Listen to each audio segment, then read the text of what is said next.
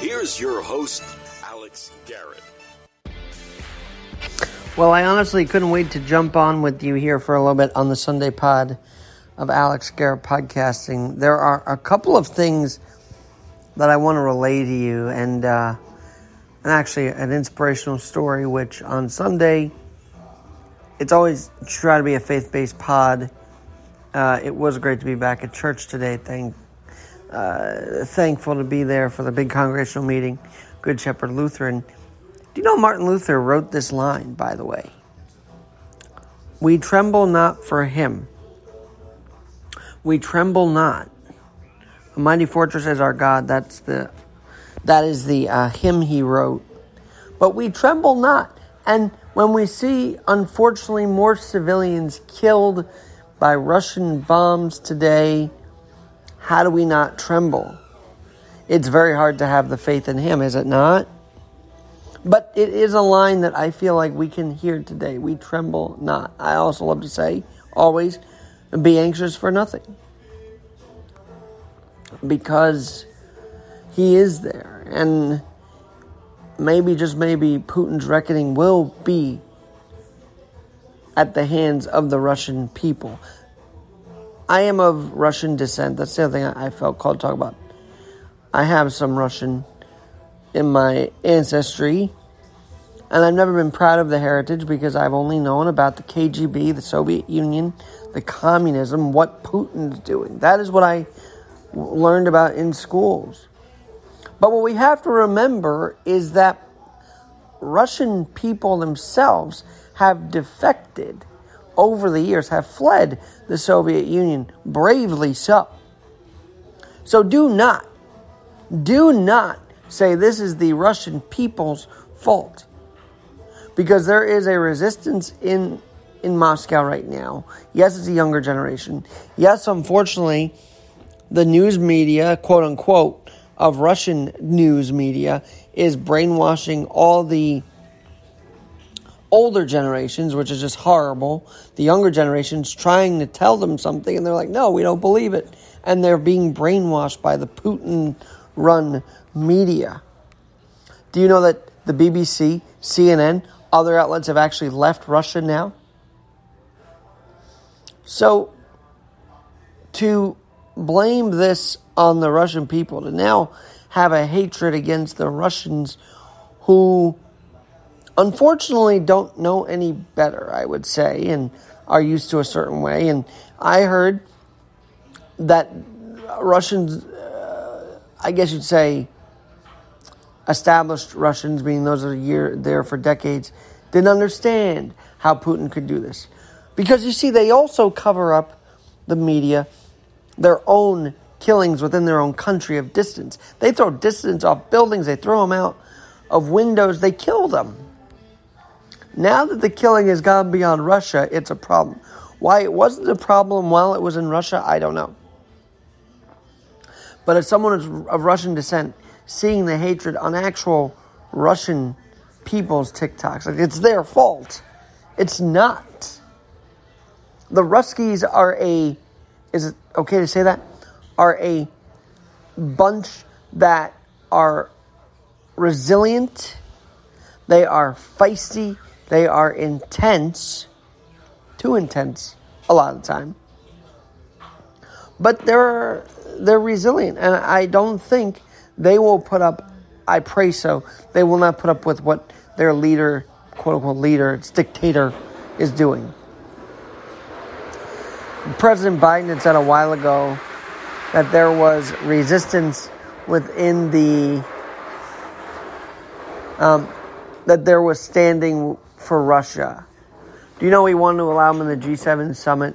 Did you know we want to do a lot of things to actually put them on the international stage, make them acceptable while they were doing unacceptable atrocities within their own country? That emboldened Putin to be put in the G7 to do what he's doing now. I am firmly, firmly believe of that. But again, I'm more proud of the Russian people that are standing up right now against this and getting arrested and possibly killed for speaking out. That's the heritage I want to relate to as far as my Russian background. those that fleed a communistic nation. I guess at that time, you know, it was, uh, I guess Lenin and Stalin were in the 50s, so it was way before that. But no, we have we have a heritage in our family that's Russian, and it's okay because the Russian people themselves worked hard to get out of the Soviet communistic nation. And now there are those stuck there within the borders that are being brainwashed, and that's unfortunate. But I, I also want to lend this podcast to an interesting story by Longreads, a blog you should be following on WordPress, and they're actually verified on Twitter. So I want to read you the story. It's by Bill Donahue. He's actually a Twitterite too. Um, Bill Donahue, Bill Donahue 13. He seems active. This was published in the Atavist magazine, funded by Longreads members. Listen to the story. At 4 a.m. on June 23rd, 1945, beneath the bright Arctic sun, Valeri Minakov picked his way down to the beach on the cold, treeless coast of Chukotka, which is the easternmost point of Russian Siberia. This is a story, by the way, of a Ukrainian father and son who became the first and only Soviet defectors to seek freedom in the West by crossing the Bering Strait. Okay, if you're in geography class, you know about that, the Bering Strait. The story continues near the Cape Chaplino military weather station. Valeri climbed into a motorized kayak that he'd built himself, using a walrus hide, a section of bicycle frame, and a small 3 horsepower engine. His kayak was about four, bobbing in about 34 degree weather that morning in the seawater, clotted by blocks of ice. And he only had a few five liter cans of gasoline, some tin food, a milk jug filled with drinking water, and a single passenger, a little boy. Valeri's son, his name was Oleg, was six years old, black haired, scrawny, tentative brown eyes. I love the way this is described.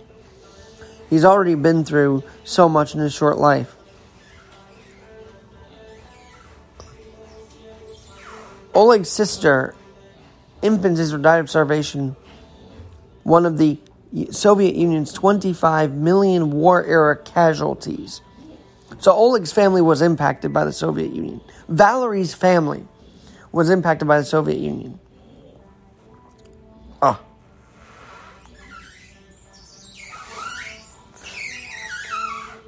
After a certain amount of events where his mother ran off with a Red Army officer, Oleg was raised by his father, this naval mechanic, on military base after military base. This sounds pretty daunting if you ask me. Oleg didn't have friends.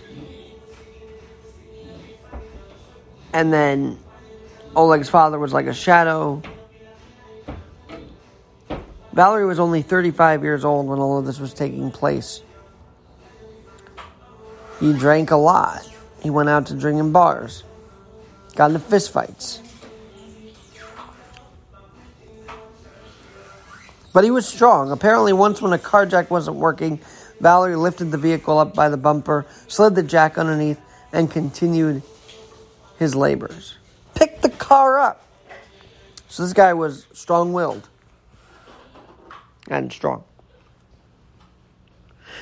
A little further on in the story, Bill writes, Bill Donahue writes, he and Oleg were a team out of the tundra. they would wow, they, they were on this 14 foot Homeg kayak as his father prepared to row it into the Bering Strait, one of the Earth's most sea, dangerous sea passages. The strait's shallow floor, just 150 feet or so beneath the surface of the Bering Sea, was prone to kicking up m- monstrous waves.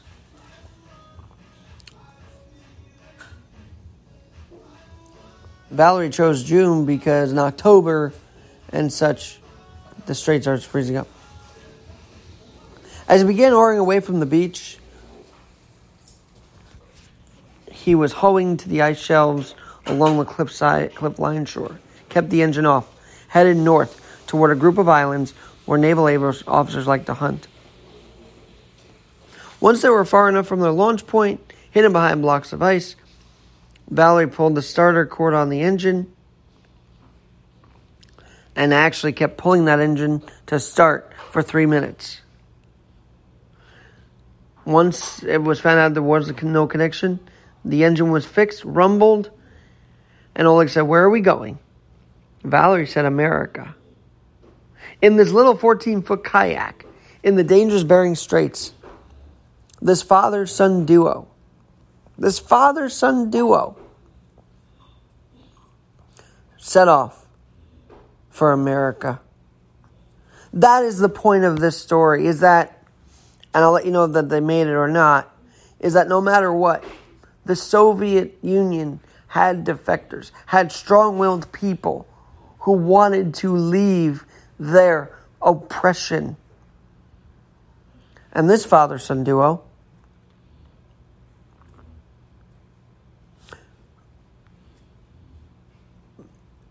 as written by Bill Donahue. And by the way, this is found on longreads.com, longreads on WordPress, and the Atavist magazine.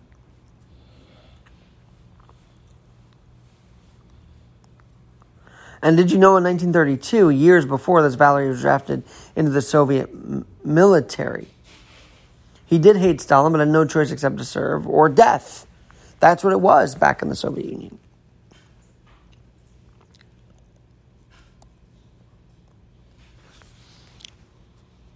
The Nazis had occupied Ukraine, Donahue writes, in 1941. Finally chased out in 1944.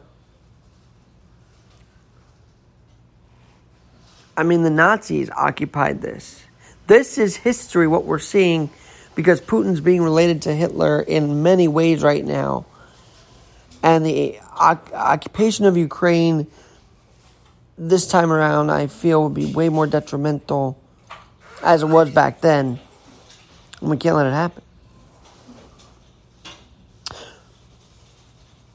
But this this guy Valeri had quite a life. He watched 50 political prisoners pushed off a deck to their deaths aboard one of the military ships.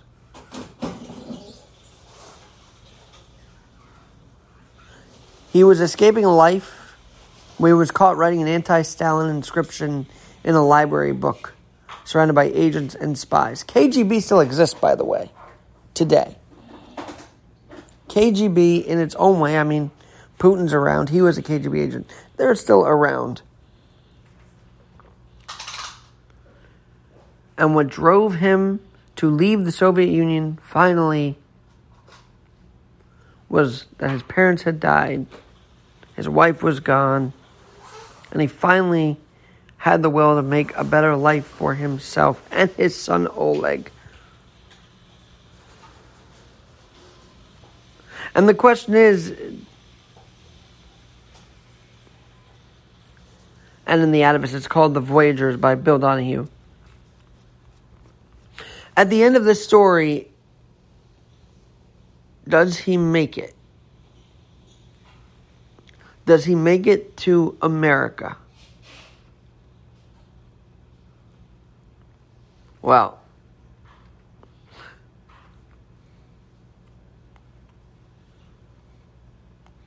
by the way, Valeri wanted to kill Stalin and others when he became convinced Stalin's agents were in his orbit.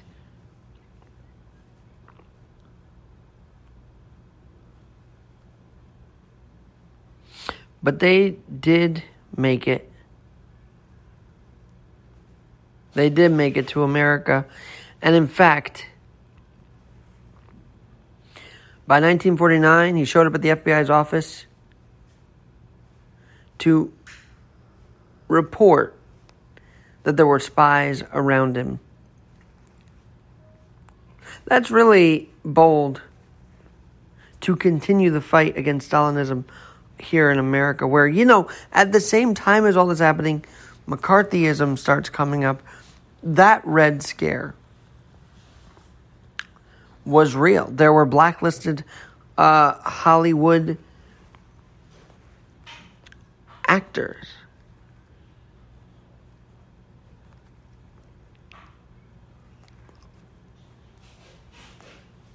But the story and the origin that this family, this father and son,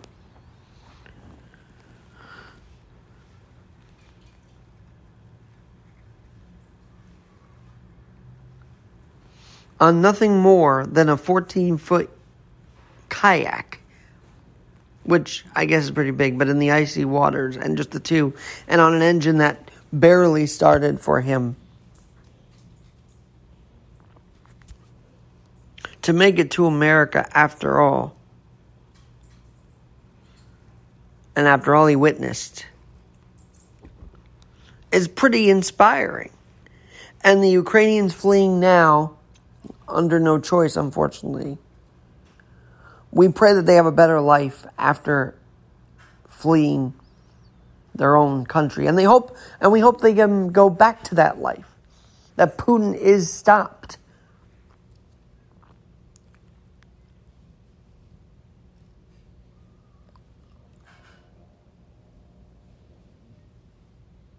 But he made it as in many others, make it out of Soviet. And those are the heroes. The defectors are the heroes. The defectors of Cuba, while we're at it, are the heroes. But in this time, the story of Valeri and Oleg, which you can read the whole thing at the Atavist, by the way. You have to believe not only were they called by all the stresses around them, but by God to make that voyage to America and have the will to do it. It's linked up at my page, alexjnyc.com, and on my Twitter, alexjnyc1.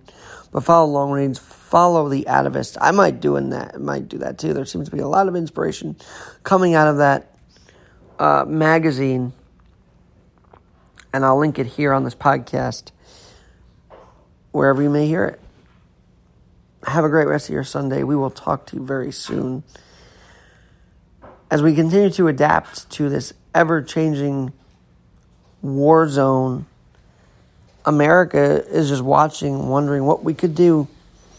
Fighter jets could be on the way to Ukraine, which we hope to arm the military against Putin. We've got Americans going over to fight in foreign forces for Zelensky because they trust Zelensky. Hell of a lot more trust Zelensky over Biden. Now say that much. It's pretty amazing how rallying Volodymyr Zelensky has been as the Ukrainian president